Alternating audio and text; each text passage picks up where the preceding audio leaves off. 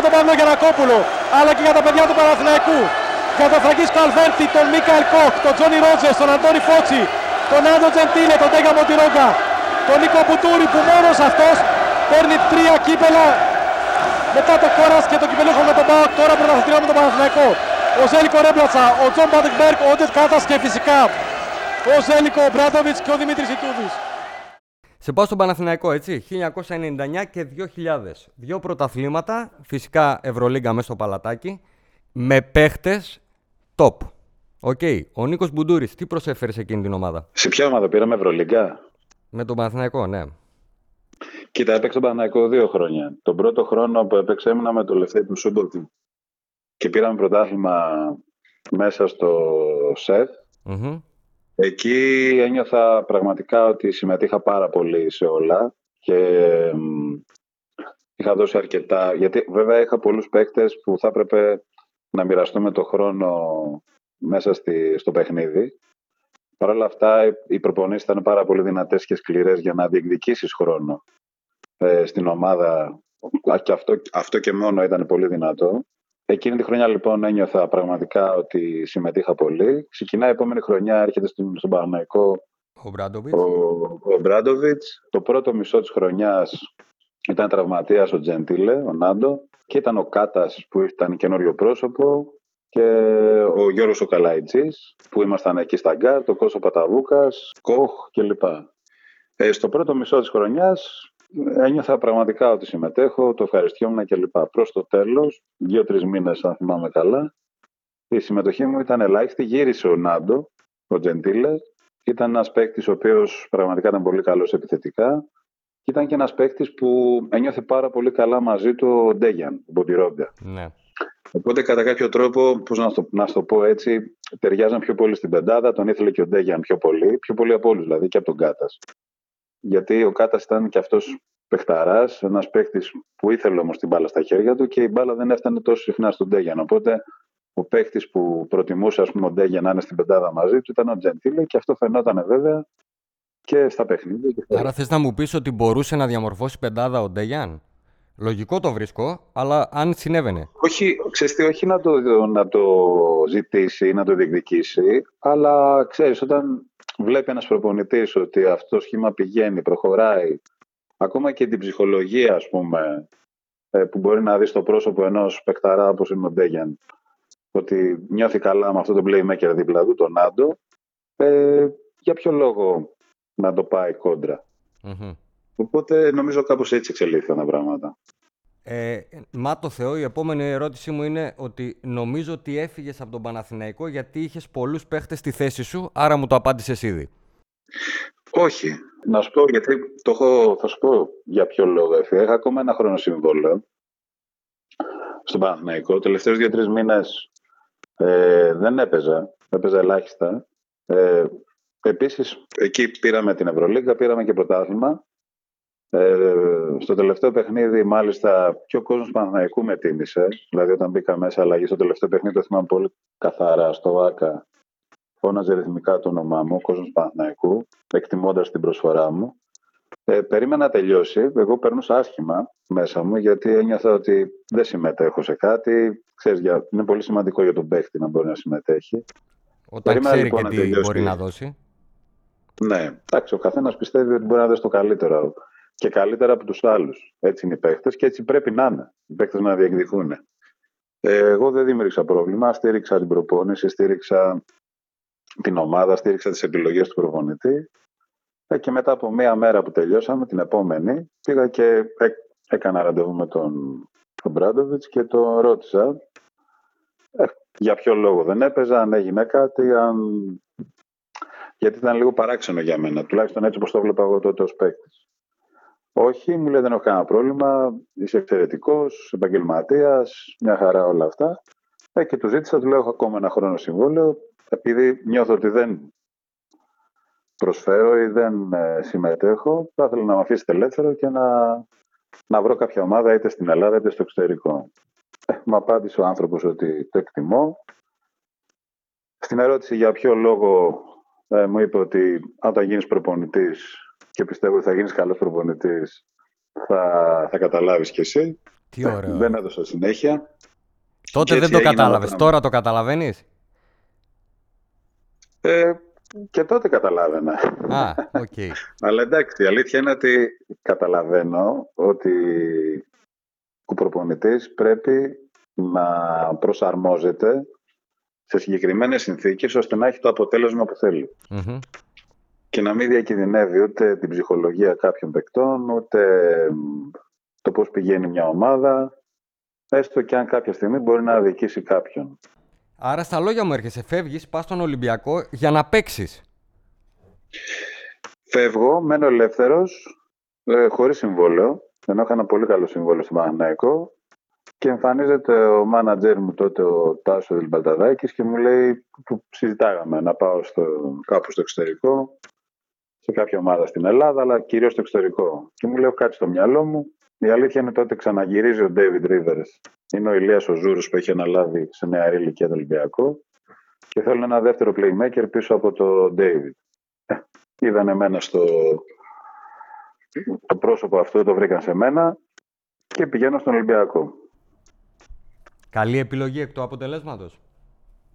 Πολύ καλή, πολύ καλή. Πολύ καλή γιατί δεν είναι εύκολο να κάνεις μετά ένα βήμα μετά τον Παναθηναϊκό να πας σε, μια επίσης μεγάλη ομάδα όπως ο Ολυμπιακός γιατί τότε πρωταγωνιστούσε ο Παναθηναϊκός με τον Ολυμπιακό. Ναι, ανέβαινε ο Ολυμπιακός. Αν μου επιτρέπεις, ήταν ένα κλικ πιο κάτω τότε ο Ολυμπιακός. Κυρίως λόγω των ξένων που έφερνε σε κάποιες κρίσιμες θέσεις, στο πεντάρι και στο τεσάρι. Αλλά φοβήθηκε στη μεταγραφή στον αιώνιο αντίπαλο που λένε. Όχι, όχι, δεν φοβήθηκα γιατί πάντα σε ό,τι έκανε ήμουν ξεκάθαρος. Δηλαδή, όταν γινόταν μια μεταγραφή που έκανα από τον Μπάουκ στον Παναθηναϊκό, ήμουν ξεκάθαρος. Όταν έφυγα από τον Μπάουκ, ας πούμε, εγώ ήμουν ελεύθερος για να πάω στην Ευρώπη. Ε, εμφανίζεται το Παναθηναϊκός γιατί είχε κάποιους τραυματισμούς. Καλαϊτζή και Παταβούκα τότε και δίνει λεφτά στον Μπάουκ και με παίρνει. Εγώ είχα δηλώσει ότι στον Μπάουκ μένω και με λιγότερα λεφτά από ότι μια Ιταλική ομάδα που με διεκδικούσε.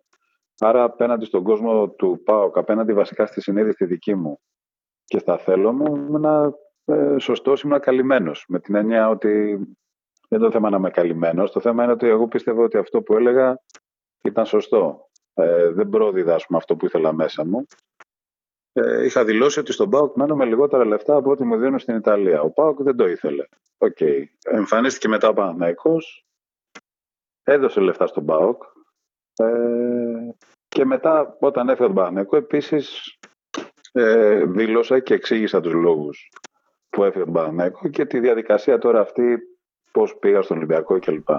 Ξέρεις, ε, σε επίπεδο διοίκησης δεν μπορώ να πιστέψω ότι θα έκανες κάτι το οποίο θα εξέθετε τη διοίκηση σου, αλλά σε επίπεδο φιλάθλων το λέω. Φοβήθηκες πώς θα σε υποδεχτούν οι Ολυμπιακοί; Γιάννη μου, ξέρεις επειδή όχι, δεν, δεν φοβήθηκα.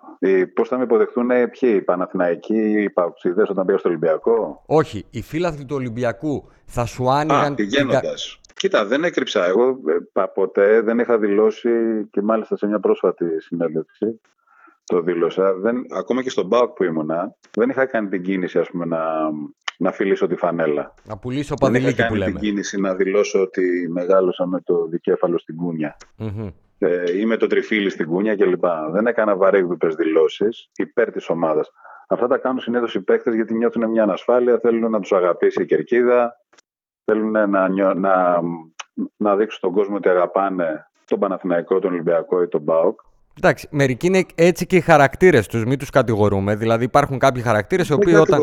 Όχι, ναι. όχι. Ναι, δεν, δεν κατηγορώ. Απλά, ε, ε, απλά κάνω τη διαπίστωση. Για μένα αυτό είναι ανασφάλεια. Mm-hmm. Η δουλειά του παίχτη δεν είναι να φυλάει φανέλες. Ναι. Ο παίχτη πληρώνεται για να κάνει αυτή τη δουλειά. Ναι. Ο... Ε, δεν μπορείς να δηλώσεις πάω Όταν εγώ δεν πλήρωνα εισιτήριο, υπάρχουν άνθρωποι που ερχόντουσαν στην κερκίδα, πληρώναν εισιτήριο και κλαίγανε. Άρα αυτοί είναι παοξίδες και, και είναι ακόμα στην κερκίδα. Βέβαια, είπες πριν κάτι πολύ ωραίο. Θα έχανες χρήματα για να μείνεις στον Μπάουκ. Άρα και εσύ βάζεις μέσα την αγάπη σου για τον Μπάουκ. Κοίτα, ήταν μια ομάδα που ήμουν ήδη 9 χρόνια, ήμουν αρχηγός, ένιωθα όμορφα. Ε, Και ήθελα να μείνω. Ναι, ήθελα να μείνω. Πίστευα σε αυτή την κατάσταση που ζω στην καθημερινότητά μου. Όλοι μου το έχουν πει αυτό έτσι. Και ο Γιανούλη μου το είχε πει αυτό, ότι ήθελε να μείνει στον Πάουκ. Βασικά δύσκολα ναι. θέλαν να φύγουν από τον Πάουκ. Όμως οι ομάδες δεν είναι.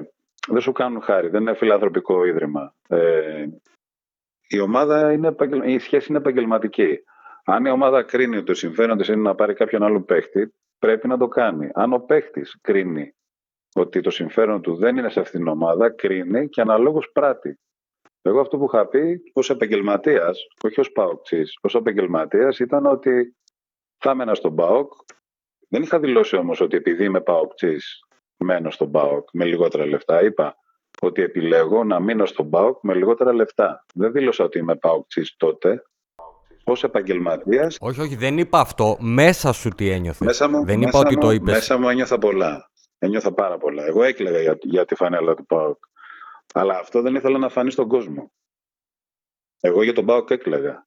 Δηλαδή κάτι τότε για να σου θυμίσω και την ομάδα σου με τον Άρη που χάναμε κάτι παιχνίδια το 92 που τελευταία στιγμή κλπ. Ε, το έπαιρνες βαριά. Ε, ε, εγώ έκλαιγα όπως κλαίγαν οι παοξίδες, αλλά δεν το έδειχνα ποτέ. Γιατί ναι. θεωρώ ότι δεν θα ήταν τίμιο απέναντι στον κόσμο να προκαταβάλω τα συναισθήματά του.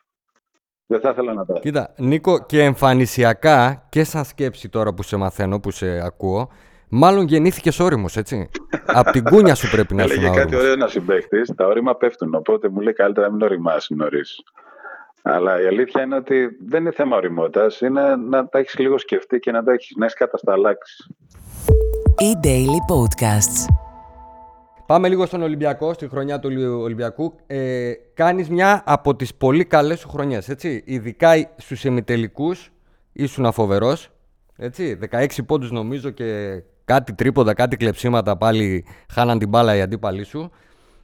Ε, πιστεύεις ότι ο Ολυμπιακός εκείνος του έλειπε κάτι στο σχεδιασμό; Δηλαδή, εγώ την ομάδα την έβλεπα, είχε αρχίσει η πορεία που ο Ολυμπιακός ε, θα διεκδικούσε πολλά πράγματα. Δηλαδή, ήθελε να σπάσει τη, το, το, το, πώς να πούμε, τον Παναθηναϊκό που έπαιρνε τα πάντα. Αλλά τι του έλειπε σε εκείνο το Ολυμπιακό; Εντάξει, η αλήθεια είναι ότι αν θυμάμαι καλά το παιχνίδι ήταν που μας είχαν σοφαρίσει στο τέλος με ένα μακρινό τρίποντα, αν θυμάμαι καλά, δεν θυμάμαι τώρα τι, τι Έτσι έγινε, ναι.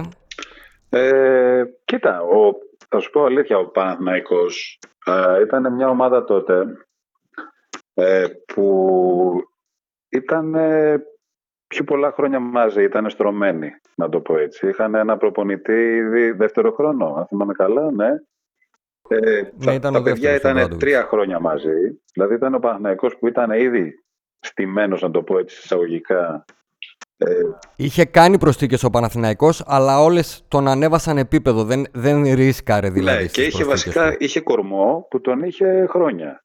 Ε, η αλήθεια είναι ότι ο Ολυμπιακός ήταν μια καινούργια τότε ε, προσπάθεια, ήταν δύναμη, μια καινούργια δύναμη ας πούμε, που έβγαινε, μια καινούργια προσπάθεια. Ε, και κρίθηκαν τα παιχνίδια στη λεπτομέρεια. Τώρα, όταν φτάνεις σε ένα τέτοιο επίπεδο με αυτές τις ομάδες, ε, είναι και... Αν και δεν, εγώ δεν πιστεύω στην τύχη, αλλά είναι θέμα πραγματικά συγκυρίας, φάσης.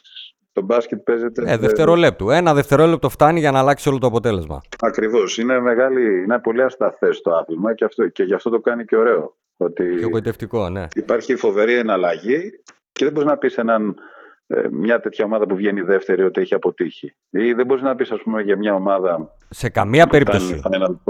Ήσασταν πολύ καλή ομάδα. Γνώμη μου τότε ήταν ότι υποφέρατε στο 5 και στο 4. Δηλαδή είχατε ψηλ, ψηλούς που χάνανε από τους ψηλούς του Παναθηναϊκού. Ήταν κατώτεροι. Εντάξει, ξέρεις, είναι, είναι γρανάζια. Τώρα Είχαμε και εμείς, είχαμε, ήταν ο Ράτζα, δεν ήταν...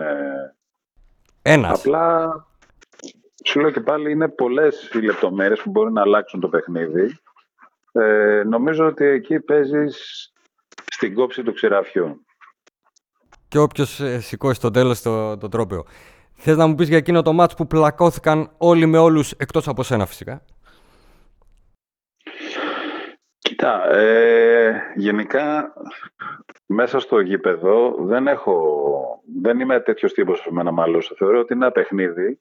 Σε έχει προκαλέσει πολύ κάποιος παίχτης στην καριέρα σου να σε βγάλει, δηλαδή να σε φτάσει στα ωριά σου, γιατί δεν τα έχεις ξεπεράσει ποτέ. Σε έφτασε κανείς στα ωριά σου; Ε, ναι, Ποιος; όχι ωριά μου. Δεν, δεν είναι μέσα στο γήπεδο. Ήμουν συνειδητοποιημένος, αλήθεια σου λέω, και μπουνιά στο κεφάλι να μου έριχνε κάποιος, δεν θα αντιδρούσα. Δεν θα αντιδρούσει, είμαι σίγουρος. Ε, Ποιος ήταν αυτός ο και παίχτη Το θεωρώ όμως; μέσα στο γήπεδο, να σου το πω και έτσι, το θεωρώ ψευτομαγκιά. Δηλαδή, πόσοι άνθρωποι έχουν μαλώσει, να το πω έτσι, δεν μου αρέσει αυτή η συζήτηση πολύ, αλλά θα σου το πω.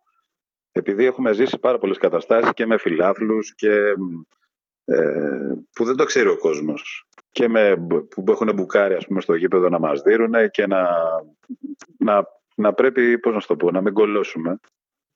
Ε, δεν έχω τέτοια θέματα, δηλαδή το να φοβηθώ κάτι. Απλά όταν είσαι συνειδητοποιημένος και ξέρεις τι κάνεις εκεί, θεωρώ ότι το να κάνει μια τσαμπουκά ένας παίχτης μέσα στο γήπεδο το θεωρώ ψευτομαγκιά.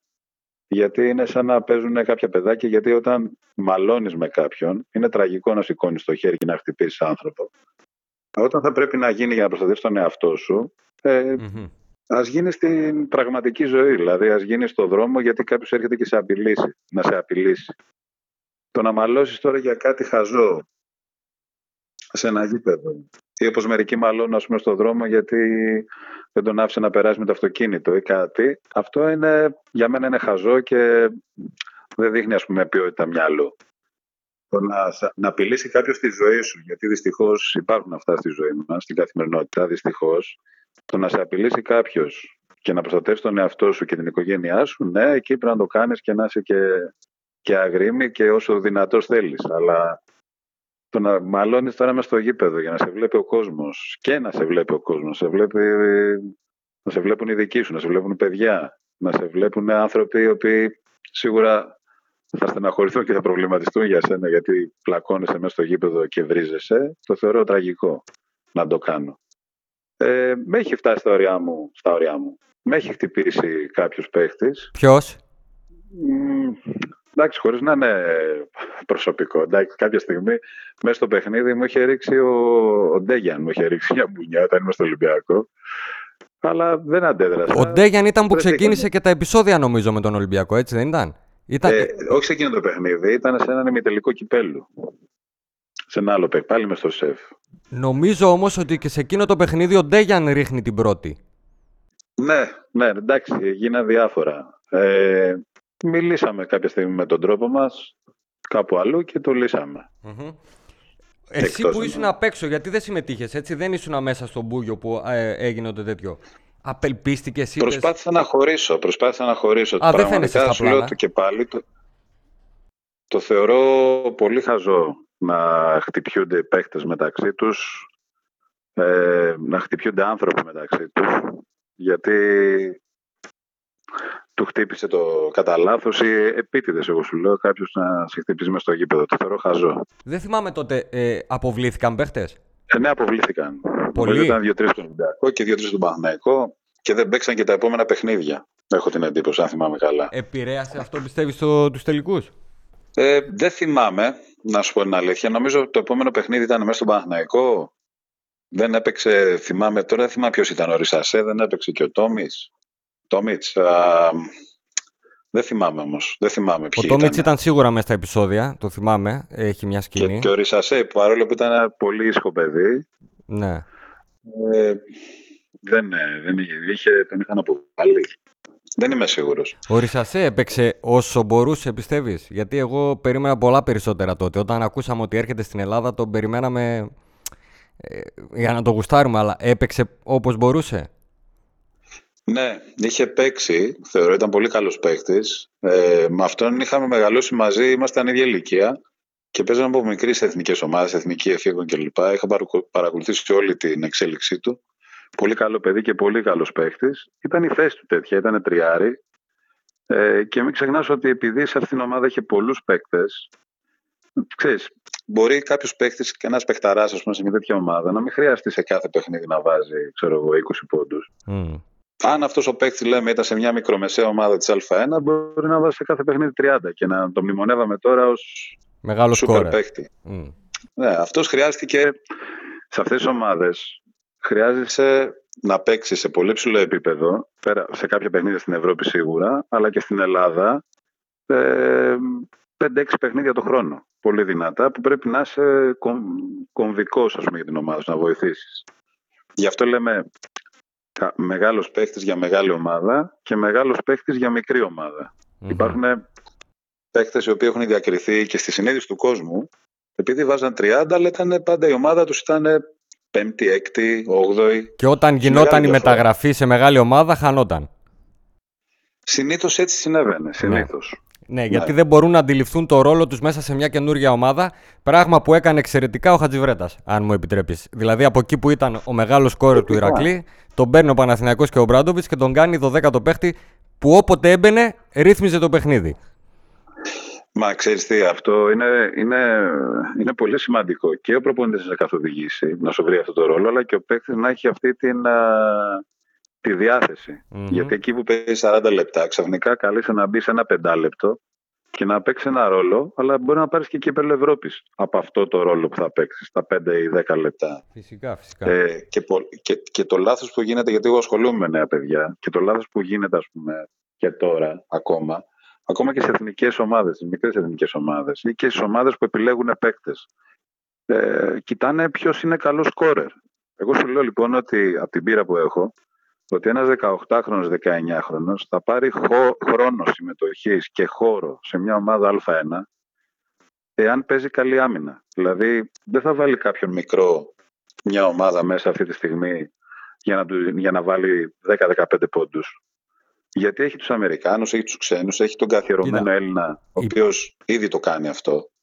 Οπότε τι θέλει, Υπάρχει διαφορά στο ευρωπαϊκό μπάσκετ με το αμερικάνικο. Αυτό που λες, οι Αμερικάνοι κοιτάνε πάρα πολύ τα στατιστικά. Γι' αυτό και βλέπεις ότι ακόμα και ένα παιχνίδι που είναι 170-30 πόντους διαφορά, οι Αμερικάνοι παλεύουν να βάζουν την μπάλα στο καλάθι για να φτιάχνουν τα στατιστικά τους. Στην Ευρώπη συμβαίνει αυτό που λες εσύ. Θα σου πω, τι γίνεται. Όταν έρχεται ένας ξένος παίχτης, ειδικά Αμερικάνος, ε, αλλά και Έλληνες. Πολλές φορές υπάρχουν οι managers που λένε: Κοίτα, θέλω να βάλεις τουλάχιστον 10 πόντους για να έχουμε καλά νούμερα. Οπότε να κάνεις και το επόμενο συμβόλαιο την επόμενη χρονιά. Αυτό είναι για μια μικρή ομάδα και για έναν μικρό παίκτη, ο οποίος σκέφτεται έτσι. Εάν θέλει κάποιος να παίξει σε ψηλό επίπεδο, όπως μου είπες τώρα για τον Χατζιβρέτα, δηλαδή ο Χατζιβρέτα τελειώνει η χρονιά και τα στατιστικά του μπορεί να ήταν χειρότερα από του παίχτη που έπαιζε παράδειγμα στο Sporting. Ναι. Σε σύνολο. Τότε. Σε σύνολο. Εκείνη τη χρονιά. Ναι. Σε σύνολο. Ναι. Αλλά ο Χατζιβρέτα έπαιζε 10 λεπτά και έπαιρνε πρωτάθλημα Ευρώπης. Έπαιζε 10 λεπτά και έδινε όλη του την ενέργεια στην άμυνα, στα scrim, οπότε δεν μπορείς να τον κατηγορήσεις ότι δεν έπαιρνε τα σουτ όπως έπρεπε. Φυσικά. Φυσικά. Όταν θα ερχόταν το σουτ, θα το έπαιρνε, αλλά ο ρόλος του ήταν συγκεκριμένος. Βέβαια, βέβαια. Αυτός λοιπόν η επιλογή του ήταν να, να συμμετέχει σε έναν κορυφαίο σύλλογο και να παίρνει πρωτάθλημα Ευρώπης. Αν ήθελε να βάζει 40, θα έμενε στον Ηρακλή και θα πολεμούσε μήπως πέσει στην Α2 ή να μείνει στην Α1 τότε. Ναι. Έχεις δίκιο. Έτσι, αυτή είναι η εξέλιξη. Τώρα, αν καταφέρει κάποιος να είναι και στον Παναθηναϊκό ή στον Ολυμπιακό ή σε μια ομάδα τέλος πάντων που διεκδικεί ε, Ευρωλίγκα και να βάζει σε κάθε παιχνίδι 30, έχει ανέβει επίπεδο και έχει, έχει αλλάξει και ο ρόλος του. Βέβαια, στο σύγχρονο μπάσκετ, αν δεις την Ευρωλίγκα, είναι 5-6 παίχτες οι οποίοι κάνουν αυτό το πράγμα που λες τώρα, βάζουν τους 30 πόντους. Και κατά τη γνώμη μου, είναι χειρότερο για την ομάδα. Δηλαδή, φαντάσου μια ομάδα Ευρωλίγκας να στηρίζεται σε ένα παίχτη και αυτός να έχει 5 κακά βράδια. Συμφωνώ. Αλλά αυτό θέλω να σου εξηγήσω ότι πλέον το μπάσκετ ε, Σκέψω ότι ένας παίκτης που αν παίξει πάνω από 20 λεπτά σε, μια, σε ένα παιχνίδι Ευρωλίγκα στα 25 είναι ταβάνι. Mm. Δεν μπορείς να παίξεις με αυτούς τους ρυθμούς που όπως παλιά, ας πούμε, τα δικά μας χρονιά που έπαιζε ο Γκάλης, ξέρω εγώ, 40 λεπτά επί όλα τα παιχνίδια. Ή ο Γιαννάκης τότε, ή ο Φασούλας, ή όποιοι μένανε μέσα. Το θέμα είναι ότι τώρα έχει αλλάξει το μπάσκετ. Ναι, τρέχουν Δεν περισσότερο. Πάνω από 25 λεπτά να παίξεις. Mm-hmm. Ένας παίκτης χωρίς να κλέψει σε εισαγωγικά, δηλαδή χωρίς να σταματήσει, χωρίς φύριγμα διαιτητή, έχει μετρηθεί αυτό ότι μπορεί να παίξει με πλήρη ταχύτητα, πλήρη ένταση, 4 λεπτά, χωρίς διακοπή. Μπάσκετ. Με σφυρίγματα διαιτητή και στάσεις κλπ. χωρίς να κλέψει, δηλαδή να μην κλέψει είτε στην άμυνα είτε στην επίθεση, να τρέχει συνέχεια έτσι όπως πρέπει, μπορεί να παίξει 7-8 λεπτά το πολύ. Αυτό είναι το σύγχρονο μπάσκετ. Για να καταλαβαίνει ο κόσμος, αυτό που εννοείς είναι ότι μπορεί να παίξει στο 100% των δυνατοτήτων τους σε 7 λεπτά. Έτσι; Ναι, ναι. Γιατί ναι, ναι. όταν ένας σηκώνεται να σουτάρει και είναι κουρασμένος, επηρεάζεται και το σουτ του. Γι' αυτό και βλέπουμε αθλητές οι οποίοι έχουν, ε, βάζουν 10 τρίποντα να χάνουν ελεύθερη βολή και να φωνάζει ο φίλαθρο και να λέει Καλά, πληρώνεσαι και χάνεις βολή. Ναι, φυσικά χάνω τη βολή γιατί είμαι κουρασμένος. Γιάννη, θα σου πω γιατί δεν το ξέρει ο κόσμος. Σε επίπεδο συζήτησης που κάνουμε τώρα και μου αρέσει πάρα πολύ, είναι το εξής: Ότι σκέψου ότι από εκείνα τα χρόνια Δηλαδή εμείς, ο Πρέλεβιτς, ο Κόρφας, εγώ, ο Σταυρόπουλος, αν θα σουτάραμε 20 τρίποντα στην προπόνηση, βάζαμε 19 στα 20, 20 στα 20, άντε 18 το λιγοτερο στα 20. Το ίδιο κάνει και ο Σλούκας τώρα, παράδειγμα, ένα playmaker ή όποιος, όποιον βλέπουμε τώρα που παίζει Ευρωλίγκα. Με τις εντάσεις, το τρέξιμο και το ξύλο που πέφτει, το ποσοστό πάνω από 30% τρίποντο είναι σούπερ. Ναι, εννοείται, εννοείται. Απλά πρέπει να ε, τα λέμε αυτά. Έχει να κάνει έχει να κάνει με την ένταση του παιχνιδιού. Φυσικά. Πρέπει να τα λέμε με τις αναπνοές, με τα πάντα. Πρέπει να τα λέμε αυτά για να καταλαβαίνει και ο κόσμος και να μπαίνει στη, στην ψυχολογία του παίχτη μερικές φορές. Γιατί είναι κρίμα να είσαι στην κερκίδα και να αδικείς τους παίχτες που είναι μέσα. Συγκεκριμένα τα ονόματα που, που ανέφερες, δηλαδή και τον ε, Μπάνε και τον Κόρφα θα σου βάλω εγώ και εσένα και τον ε, ε Σταυρόπουλο. Ε, κατεβάζατε, παίζατε πάνω. Μπορεί να ήταν 30 δευτερόλεπτα η επίθεση, αλλά είχε, είχε πολλές εναλλαγές. Δηλαδή, θυμάμαι μάλιστα ένα μάτσο του Κόρφα που έχει βάλει 6 στα 7, που για τον Κόρφα είναι πολύ μεγάλο ποσοστό ευστοχίας. Ναι. Ε, ο άνθρωπος ήταν κατάκοπος και λέω πώς το είχε καταφέρει; Δηλαδή, κατεβάζατε την μπάλα, μοιράζατε, σμπρώχνατε, πέφτατε ε, στο rebound, πέφτανε όχι ένας παίχτης στο center, πέφτατε όλοι Ήτανε δύσκολ, είναι δύσκολες οι συνθήκες μέσα στο μπάσκετ και πρέπει να το καταλάβει αυτό ο απλός φίλαθλο. Δηλαδή, δεν μπορείς να τον κρίνεις τον άλλον μόνο από το τελευταίο σουτ. Κοίτα, θα σου πω Γιάννη, εμείς στον χώρο που συμμετέχουμε και που συμμετείχαμε μάλλον ως αθλητές και ως προπονητές, ξέρουμε ποιος είναι. Δηλαδή, εμείς πάμε, στην κερκίδα θα είναι κάποιος που θα τρώει, ξέρω εγώ, σουβλάκι mm-hmm. και θα λέει τρέξε ρε με μπουκωμένο στόμα. το θέμα είναι ότι ξέρεις που είσαι. Δεν πάμε κάπου που μας παρακολουθούν μόνο άνθρωποι οι οποίοι ξέρουν από μπάσκετ. Θα συναντήσεις και έναν άνθρωπο που δεν καταλαβαίνει τίποτα και θα σου λέει άμα χάσει το καλά θα σε βρίζει ή άμα το βάλεις θα σε αποθεώνει. Ή γιατί δεν, είναι μέσα στο γιατί δεν έδωσες την μπάσα στον ελεύθερο; Γιατί πρέπει να κρατήσω την μπάλα, ρε φίλε, 20 δευτερόλεπτα. Τι δεν καταλαβαίνεις. Όλα αυτά είναι μέσα στο παιχνίδι, Γιάννη. Και είναι καλό να ασχολείται ο κόσμος, είτε ξέρει είτε δεν ξέρει. Ε, αυτό που μπορούμε να κάνουμε εμείς, ας πούμε, τώρα, εγώ ως προπονητής, είναι να έχω παίκτες, να τους προπονώ, να τους μιλήσω, ώστε και παίκτες να μην γίνουν αύριο μεθαύριο. Ελάχιστα γίνουν επαγγελματίες, σχεδόν κανένας. Να ξέρουν, να, να έχουν παιδεία αθλητική και να ξέρουν τι σημαίνει το να παίζεις, ας πούμε, στο γήπεδο, τι σημαίνει να είσαι παίκτης, τι σημαίνει να είσαι αθλητής. Οι παίκτες, αυτοί που έχουν περάσει από τον αθλητισμό, όταν πηγαίνουν στο γήπεδο, να ξέρεις ως φίλαθλοι, συνήθως δεν μιλάνε. Εννοείται. Γιατί ξέρουν. Ξέρουν τι συμβαίνει. Αλλά Ξαναλέω και πάλι, δεν κακίζω κάποιον που είναι στην κερκίδα και φωνάζει οτιδήποτε, γιατί ε, αυτό, αυτό έχουμε επιλέξει κι εμείς, να παίζουμε για αυτόν τον κόσμο. Ναι, δεν είναι κακό. Δεν μπορούμε να έχουμε απαιτήσεις από όλους τους φιλάθλους, απλά είναι καλό ναι. να εξελίσσονται και οι φιλάθλοι μαζί με το μπάσκετ. Όπως αυτό είναι πολύ σημαντικό. Θα σε πάω λίγο, θα σε βάλω ξανά στην κουβέντα. Σε πάω εθνική, γιατί δεν μπορώ να αφήσω το κεφάλαιο εθνική. Έτσι. Εκείνη η εθνική το 1994 ήταν κρίμα και άδικο που δεν πήρε το μετάλλιο. Εντάξει, πέσαμε πάνω στους Αμερικάνους ε, και μετά πέσαμε, αν θυμάμαι καλά, με τους κροατες ε, που επίσης ήταν πολύ δυνατή ομάδα. Είμαστε περήφανοι αλήθεια ε, όσοι συμμετείχαμε σε εκείνη την ομάδα. Ήταν μια ομάδα, πρέπει να σου πω, το 1994. Τώρα δεν είμαι σίγουρος, Γιάννη, αν ασχολείται πολύ ο κόσμος με αυτά, αλλά σίγουρα υπάρχουν και φίλοι που τους ενδιαφέρει εκείνη η περίοδος. Έχουν πέρασει τόσο πολλά χρόνια. Αλλά ε, ήταν μια ομάδα το 1994, πρέπει να σου πω, που ήμασταν, δεν ήμασταν καθόλου καλά πρωτού πάμε στο, στο παγκόσμιο. Δεν κάναμε καλές προπονήσεις. Γιατί; Ε, δεν υπήρχαν καλές σχέσεις ε, με τον coach τότε τον Ευθύμη τον Κιμουρτζόγλου. Ε, είχαν, είχαν χαθεί λίγο οι ισορροπίες γενικότερα ε, υπήρχε μια οριμότητα ώστε να δουλεύουμε όλοι μαζί, να προσπαθούμε για την εθνική ομάδα κλπ. Δεν υπήρχαν, δεν ήταν πολύ καλές οι σχέσεις μεταξύ μας, δεν δουλεύαμε καλά στην προπόνηση. Χαλούσαν οι προπονήσεις με νεύρα, ε, το θυμάμαι πολύ έντονα αυτό. Και θυμάμαι επίσης ότι όταν πήγαμε ας πούμε, και στη, στην Αμερική, πήγαμε για φιλικά, παίξαμε εκεί. Uh, είχαμε πάει στην Ουάσιγκτον.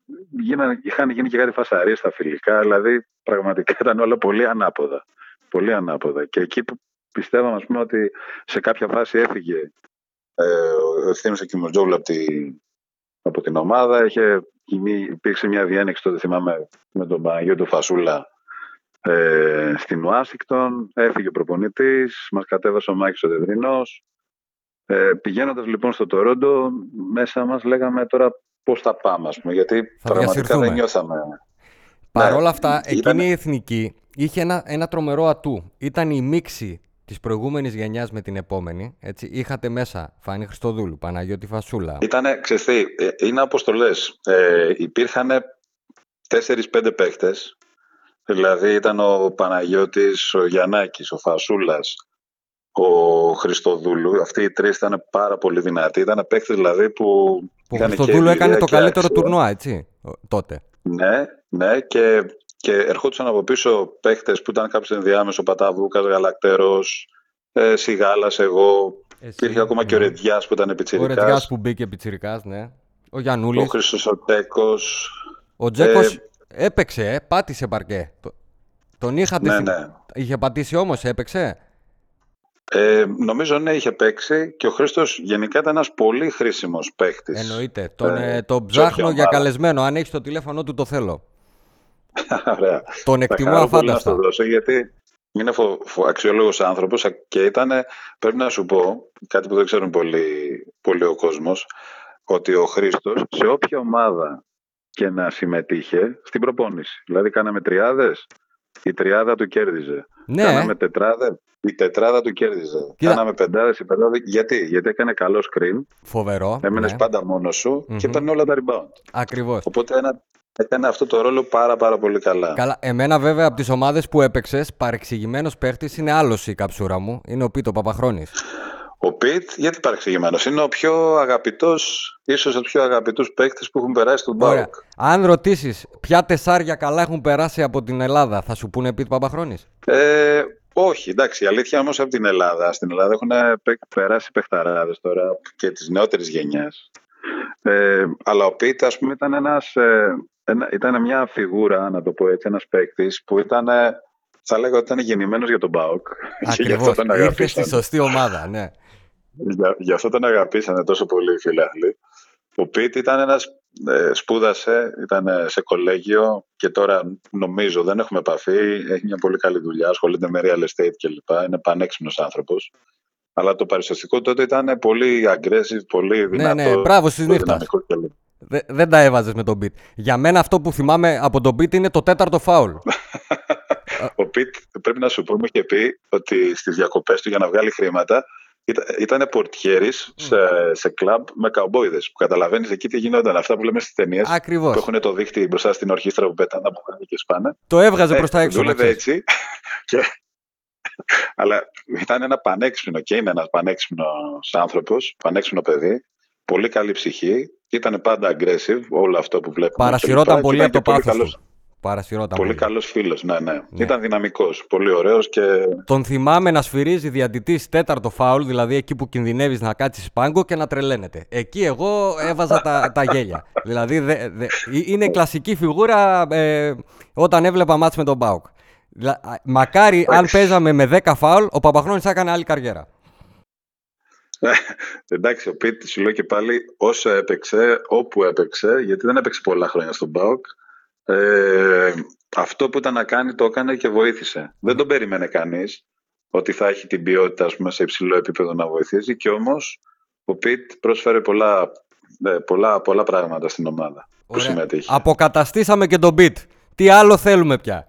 Τέλεια. Μ' αρέσει όταν μιλάμε για παίχτες που στη συνείδηση του κόσμου δεν τους έρχεται με την πρώτη, με την πρώτη σκέψη. Μ' αρέσει να μιλάμε για τέτοιους παίχτες. Πραγματικά. Όπως σου είπα και για σένα. Ένας τέτοιος παίχτης είσαι εσύ. Καλό είναι και πολύ όμορφο να ψάχνει να βρεις τις αξίες εκεί που δεν ψάχνουν πολύ. Ακριβώς. Λοιπόν, θέλω να πάμε στα γρήγορα, στις γρήγορες ερωτήσεις. Θέλω, δεν θα μου λες, επειδή είναι πάρα πολύ δύσκολο σε σένα, έπαιξε σε υψηλό επίπεδο στις καλύτερες ομάδες, έχεις τους καλύτερους συμπαίκτες. Θα μου απαντήσεις όμως, έτσι, δεν θα αποφύγεις την ερώτηση. Θέλω να μου πεις καταρχήν, ποια χρονιά σου ήταν η καλύτερη; Mm, επαγγελματικά, έτσι. Ε. Ναι, ναι, ε, μην μου πεις σχολείο. 94. Το 94 συμφωνώ μαζί σου. Καλύτερος αμυντικός ή σκόρερ; Γιατί τα στατιστικά σου, ο κόσμος δεν ξέρει ότι είσαι μέσα στους καλύτερους σκόρερ, στις καλύτερες assist, στις περισσότερες assist και στα κλεψίματα στην Α1. Να τα λέμε και αυτά. Είσαι καλύτερος αμυντικός ή σκόρερ; Ε, αμυντικός. Αμυντικός. Βέβαια η άμυνά σου έβγαζε καλάθια, έτσι. Πολλοί ευνηδιασμοί ξεκίνησαν από σένα. Εντάξει, και σκέψω ότι όταν ήμουν πιτσιρικάς για να πάω στον πάκο, ας πούμε, ήμουνα πήγα ως σκόρερ, δηλαδή είχα διακριθεί ως σκόρερ και αναγκάστηκα να παίξω άμυνα για να βρω ρόλο. Νίκο, έτσι τώρα να κάνουμε μια μικρή τέτοια. Έχω μια ένσταση με το τρίποντό σου, ενώ τα βάζες στα τρίποντα. Δεν ήταν λίγο περίεργο το τρίποντό σου, δεν ήταν σαν να βαράς jump shoots από τα 3-4 μέτρα; Δεν ήσουν στατικός πολύ; Ε, όχι, εντάξει. Νομίζω ήταν καλό σουτ. Ήταν έτσι όπως το βλέπω τώρα να σου πω, γιατί διδάσκω σουτ. Ήταν πολύ σωστό. Ε, στο Είχα την αίσθηση ότι ενώ καθόσου να πατούσες με τα δυο σου τα πόδια, δεν έκανες καμία κίνηση και απλά σηκωνόσου να σουτάρεις. Είναι σωστό αυτό; Ε, τι άλλο να κάνω, έκανα ένα αλματάκι. Γρήγορο. Ε, τώρα δεν χρειάζεται ένα βήμα μπροστά, μια τριπλίτσα να αποφύγεις να κάνεις εσύ. Δεν έκανες ούτε προ πίσω τίποτα. Τζαπ μέσα. Γιάννη, θα σου κάνω σεμινάρια προπονητικής, θα σου, θα σου αναλύσω το σουτ. Απλά λέω γρήγορα ότι το σουτ είναι ε, ειδικά από μακρινή απόσταση, ε, ένας παίκτης, εάν έχει μεγάλο άλμα, δηλαδή αν κάνει 40 πόντους άλμα και σουτάρεις τρίποντο, είναι εντυπωσιακό, είναι, σίγουρα σε βοηθάει γιατί σουτάρεις πάνω από χέρι κλπ. Mm-hmm. Αλλά συνηθίζουμε να λέμε στους παίκτες ότι το σουτ αυτό πρέπει να είναι παράδειγμα 10 πόντους. Mm-hmm. Γιατί; Γιατί οι 40 πόντοι στο τέλος του παιχνιδιού θα γίνουν 30 από την κούραση. Από την κούραση. Ενώ αυτό που θέλεις είναι οι 10 πόντοι να είναι ένα γρήγορο σουτ, εννοείται να μην είσαι ένα με το πάτωμα, να πηδάς 10 πόντους, ξέρω εγώ, αλλά να είναι γρήγορο και σταθερό. Οι παίκτες, οι μπασκεμπολίστες σουτάρουν με τα πόδια, όχι με τα χέρια. Δηλαδή η βάση σου είναι σημαντική και το πάνω κομμάτι είναι σταθερό. Εκτός από το σεμινάριο στο σουτ χρειάζομαι και καμιά εικοσαριά πόντους, ε, Νίκο, για να παίξω μπάσκετ. Δηλαδή ε, εγώ εκεί το έχασα λίγο, αλλά δεν πειράζει. Είσαι πιο κοντός από τον Τζον; Ποιο Τζον, τον Κορφά; Τον Κορφά. Ναι. Όχι, όχι, αλλά έχει αλλάξει το μπάσκετ. Δεν μπορώ να παίξω. Δεν πειράζει. Δεν μπορώ Αμέσως μου θα έπαιζες. Μακάρι. λοιπόν, έχει σουτάρει ενώ έπρεπε να δώσεις πάσα και το θυμάσαι; Όχι. Όχι. Θα προτιμούσες να δώσεις την πάσα δηλαδή, είσαι τέτοιος; Ναι, το μπάσκετ είναι ένα. Δεν έχει να κάνει με το σκοράρισμα. Έχει να κάνει σωστή επιλογή, είτε σουτ, είτε πάσα, είτε οτιδήποτε άλλο. Πρέπει να το κάνεις. Έχει να κάνει με σωστή επιλογή. Λάθη έκανα, αλλά δεν το έκανα συνειδητά να πω ότι την κρατάω για μένα, να σουτάρω για να βάλω πιο, πολλά, πιο πολλούς πόντους. Όχι, δεν το έκανα. Τρία δευτερόλεπτα. Το μάτσι είναι ισόπαλο. Σουτάρεις εσύ ή ο Μπάνε Πρέλεβιτς; Σουτάρει ο Μπάνε. Σουτάρει ο Μπάνε. Και Αλλά και εγώ να το σουτάρω θα το βάζα. Ε, εννοείται. Ε, τα τρίποντά σου είναι ένα και ένα, πραγματικά το λέω. Ποιο τίτλο και, θα. Ε, άμα θες να τα αναλύσουμε. Ναι. Εντάξει, άμα θες να τα αναλύσουμε, εξαρτάται πόσα έχει βάλει ο Μπάνε. Ο Μπάνε, και αν και... έχει βάλει. Ε, ο Μπάνε είχε ένα παιχνίδι που το πρώτο ημίχρονο ήταν πολύ κακός και μετά γύρισε και έβαλε. Με την ΑΕΚ νομίζω ήταν. Ήταν πολύ κακός στο πρώτο ημίχρονο και στο δεύτερο μπήκε ένας άλλος Μπάνε. Λες και ήταν έπαιζο ουσία τους στο πρώτο. Το θυμάμαι χαρακτηριστικά. Κοίτα, η, διαχείριση, η διαχείριση αυτών των παικτών ε, είναι να τους βοηθάς. Δηλαδή με τον Μπάνε του έλεγα. Γιατί αυτοί τα πιστόλια που λέμε, οι scorers, πρέπει να τους μιλάς και να μην έχουν άγχος. Να ξέρουν ότι τους περιμένεις, να τους δώσεις καλή πάσα. Να τους... Εγώ τους ρωτούσα και τον πάνε, είσαι ξεκούραστος, πώς είσαι, τι νιώθεις. Βγες από εκεί, θα σε βλέπω, μην αγχώνεσαι. Γιατί αυτοί είναι, οι scorers είναι ερωτευμένοι με το καλαθι Δηλαδή πρέπει λίγο να τους να καταλαβαίνουν ότι είσαι εκεί για να τους βοηθήσεις. Άρα ήσουν και ένας μικρός προπονητής μέσα στο γήπεδο και το λέω αυτό γιατί θυμάμαι σε ένα Ακρόπολης ήταν ψηλοάδιο το γήπεδο και ακούγεσαι συνέχεια μέσα στο παιχνίδι να δίνεις οδηγίες στους παίχτες. Το, το θυμάμαι χαρακτηριστικά. Δηλαδή, ήταν... Αναγκαστικά λόγω θέσης. Λόγω θέσης, ναι, έχεις δίκιο. Ε, ποιον τίτλο θα θυσίαζες για ένα χρυσό με την εθνική ομάδα; Ξέρεις τι, άμα πω κάτι τέτοιο, μου βάζει ένα δίλημα που δεν θα πρέπει να υπάρχει. Θα είναι σαν να προδίδω το συνέστημα κάποιων ανθρώπων που χάρηκαν με τον Παναγό, τον Ολυμπιακό ή με τον ΠΑΟΚ. Σίγουρα όμως ότι έχει να κάνει με εθνική ομάδα είναι πολύ παραπάνω από οτιδήποτε άλλο.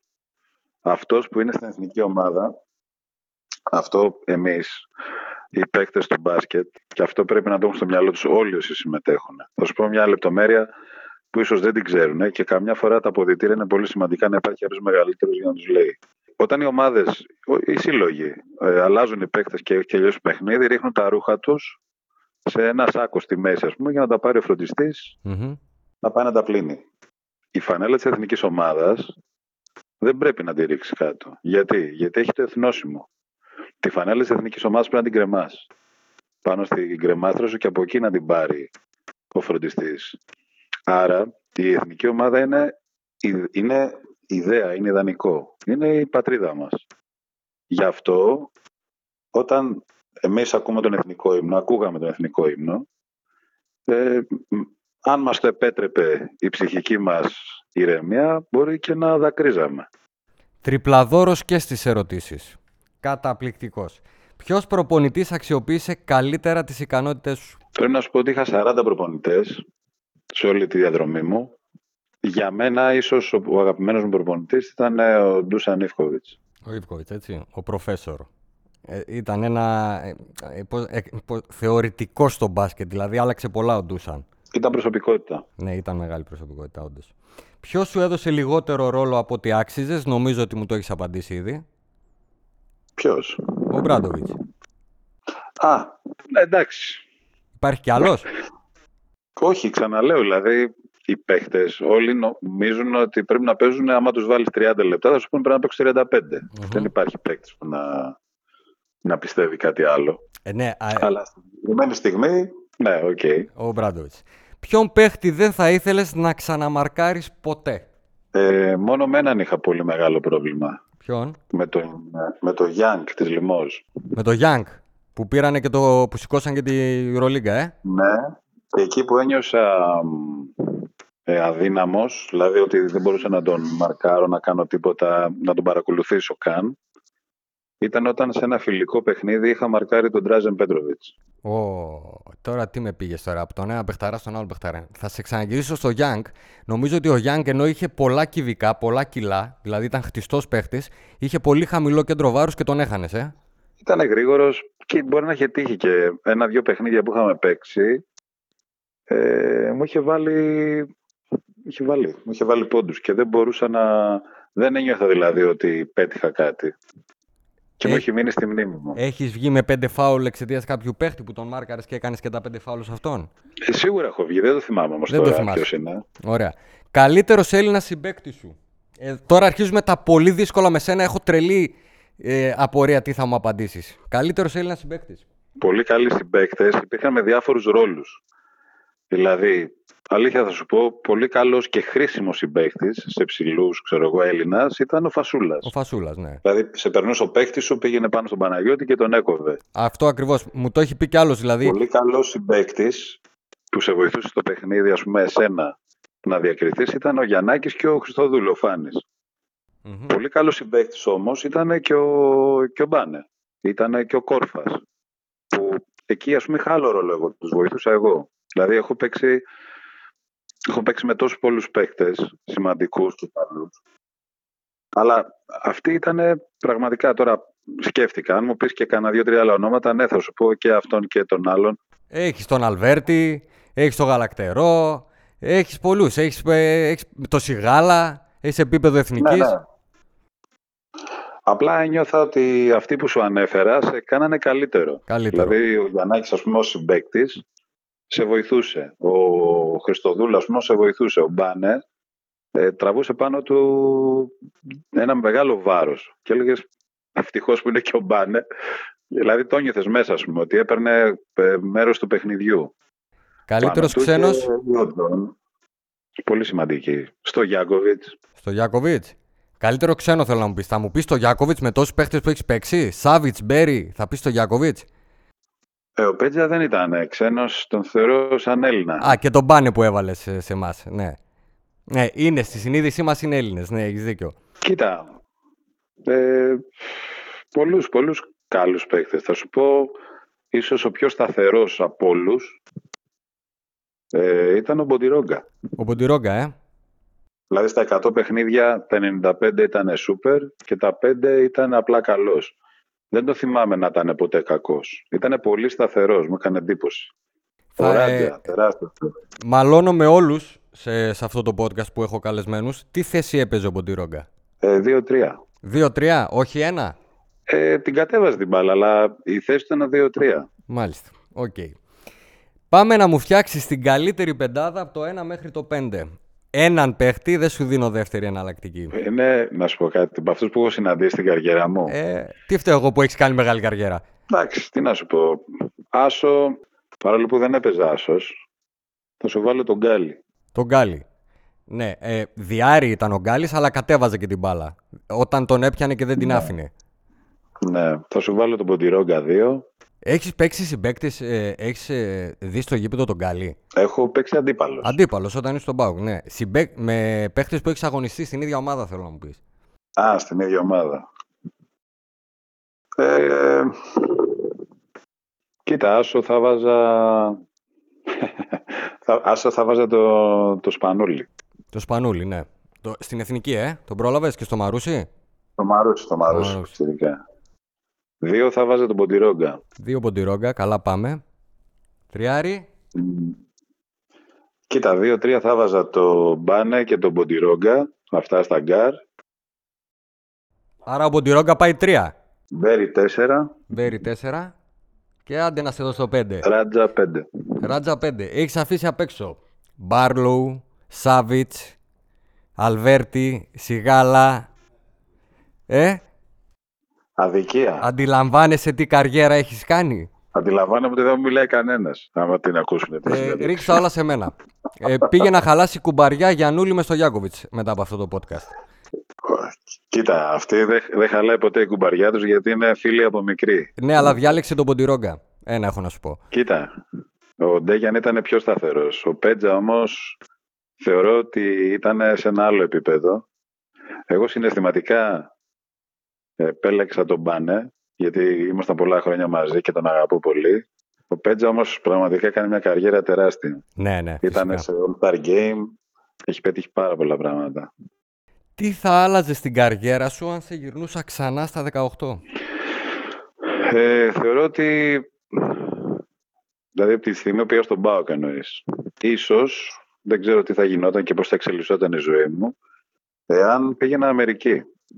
Σε κολέγιο πρώτα τέσσερα χρόνια. Στο πρόγραμμα που ήταν να πας μέσα με τον Μπάουκ. Ναι, ναι, ήταν ο, αν θυμάσαι, ο συγχωρεμένος ο Τζίμι Βαλβάνο, σαν όνομα. Ήθελα να με πάρει στο Καρολάινα. Αλλά ε, συζητάγανε, ας πούμε, να γίνει αυτό. Πιστεύεις ότι ταιριάζει στο NBA. Στο NCAA, όχι στο NBA. Ναι, ε, ε, για μετά λέω.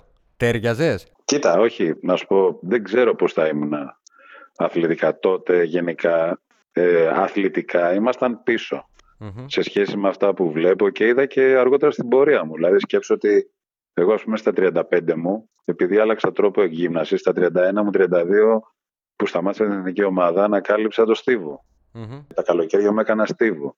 Στα 34-35 είχα αύξηση μυϊκής μάζας. Τι σημαίνει αυτό, ότι παρόλο που δουλεύαμε σε ψηλό επίπεδο, εγώ ήμουνα πάντα ο, ο καλός αθλητής της ομάδας, ε, σημαίνει ότι είχα και άλλα περιθώρια βελτίωσης. Δεν ξέρω πώς θα ήμουν σωματικά.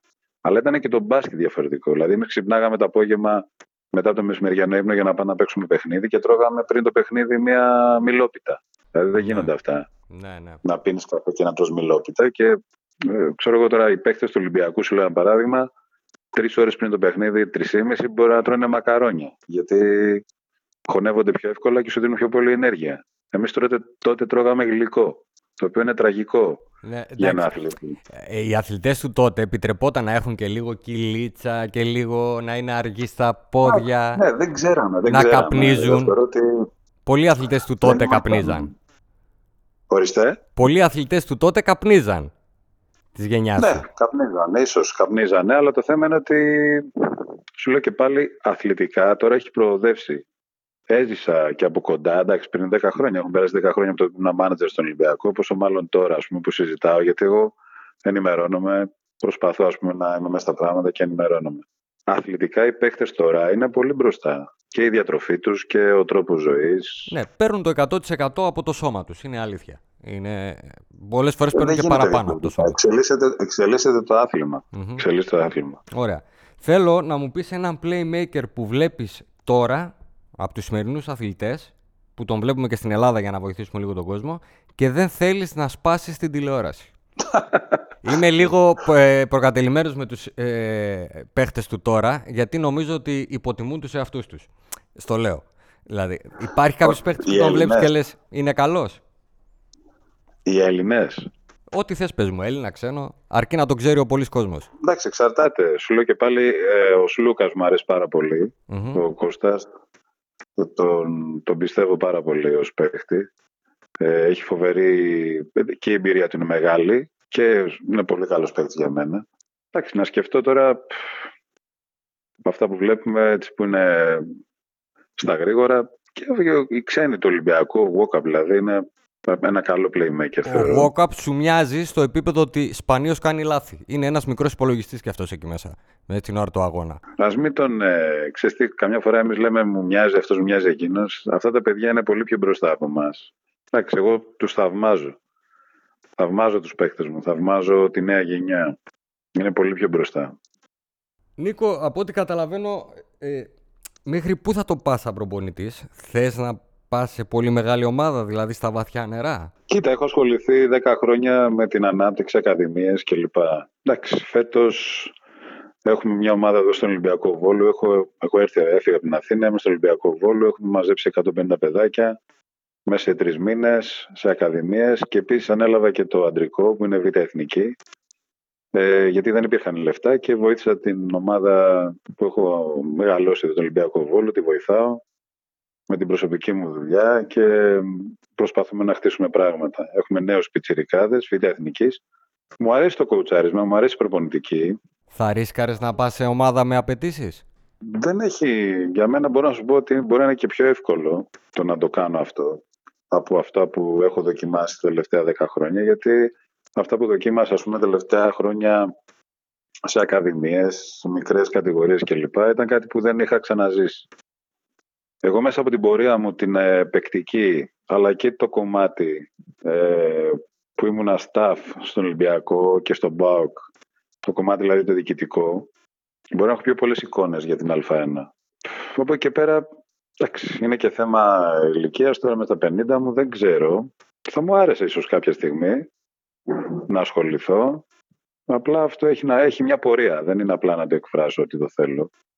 Έχει μια πορεία και να το προετοιμάσω και να είναι κατάλληλες συνθήκες ώστε να πετύχει. Είχες ποτέ Ναι, θα στη- μου άρεσε. στην καριέρα σου τραυματισμό; Προσπαθώ να θυμηθώ και δεν θυμάμαι αν έλειψες μεγάλο διάστημα. Όχι, δεν είχα. Στη, σε σε όλη την πορεία μου, στη διαδρομή μου δηλαδή την επαγγελματική, έλειψα από παιχνίδια, από τέσσερα παιχνίδια. Ωραία. Και το τέλος τότε γιατί ήρθε εκείνη τη χρονιά στο Μαρούσι; Κοίτα, ήμουνα 37-38. Ναι. Ε, η αλήθεια είναι ότι αγωνιστικά οι τιμές μου, δηλαδή αθλητικά μάλλον οι τιμές μου ήταν πολύ καλές. Ήμουν σε καλό επίπεδο.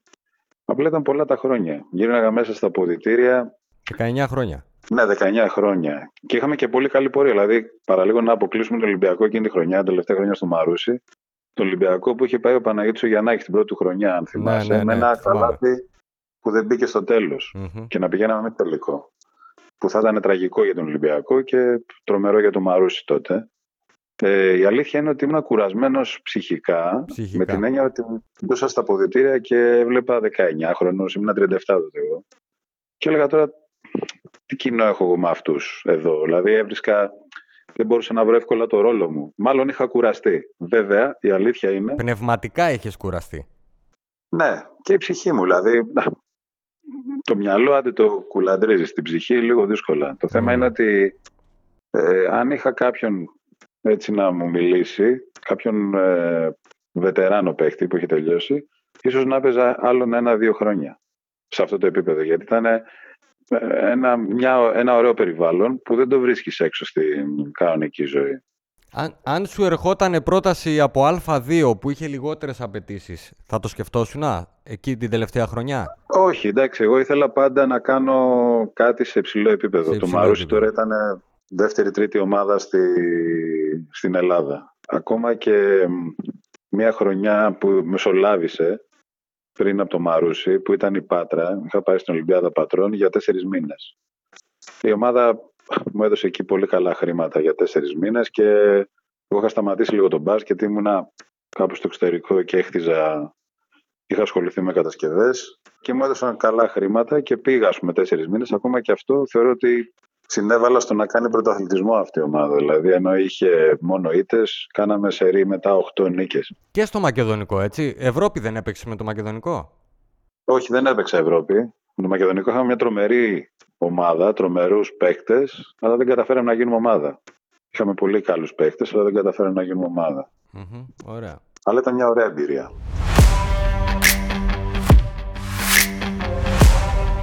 Αυτό ήταν, Νικό. Σου άρεσε; Χάρηκα πάρα πολύ τη συζήτηση. Ελπίζω να τη χαρούν και αυτοί που θα την ακούσουν. Ε, νομίζω ότι θα την απολαύσουν, αλλά ε, έχω μια απέτηση, Ρενίκο. Να βγαίνεις πιο συχνά. Δηλαδή πρέπει να μιλάς για τον μπάσκετ εσύ. Γιάννη θα σου πω, μιλάω για τον μπάσκετ. Μιλάω πάρα πολύ καθημερινά σε εκατοντάδες παιδιά. Στην Αθήνα ο κύκλος εργασιών μου είχε να κάνει... Ερχόμουν σε επαφή με χίλια παιδιά. Σε ομάδες, σε σχολεία κλπ. Ευελπιστώ εδώ στο Βόλο τώρα που είμαστε 150 να μεγαλώσουμε, να μεγαλώσουμε Ολυμπιακό Βόλο. Ε, προσπαθώ να πηγαίνω σε σχολεία, μιλάω στα παιδιά και εννοείται ότι όταν που με καλέσουν ευχαρίστω να μιλήσω για μπάσκετ. Παικτικά μπορείτε να κάνετε δύο μεταγραφές εκεί στον Ολυμπιακό Βόλου. Να παίξεις εσύ στο ένα, Λιαδέλη στο δύο. Φέρε το Ρετζιά που ακόμα μπορεί να πάρει rebound. Δεν σου λέω το Γιανούλη γιατί είναι ωραία, περνάει καλά ο Γιανούλης, είναι τη καλοπέρασης. Ο Μπουρούσης μπορεί να παίξει κανένα εξάμεινο, άμα θέλετε. Να κάνετε εκεί η Θεσσαλία να βοηθήσετε λίγο. Κοίτα να σου πω. Η δικιά μου νοοτροπία είναι υπέρ των νέων παιδιών. Και ας χάνουμε. Ένα είναι αυτό. Δηλαδή πρέπει θέλω να χάνω ακόμα, ακόμα και να χάνω με το δικό μου τροπο Ε, εγώ σαν άσος δεν νομίζω πλέον. Μπορώ να παίξω τεσσαράκι με σουτ, δυνατός στην άμυνα να σπρώχνω, να χτυπάω κλπ. Αλλά δεν μας βλέπω για παραπάνω από 10 λεπτά και είναι και επικίνδυνο. Και είναι πολύ σημαντικό να δίνεις χώρο στα νέα παιδιά.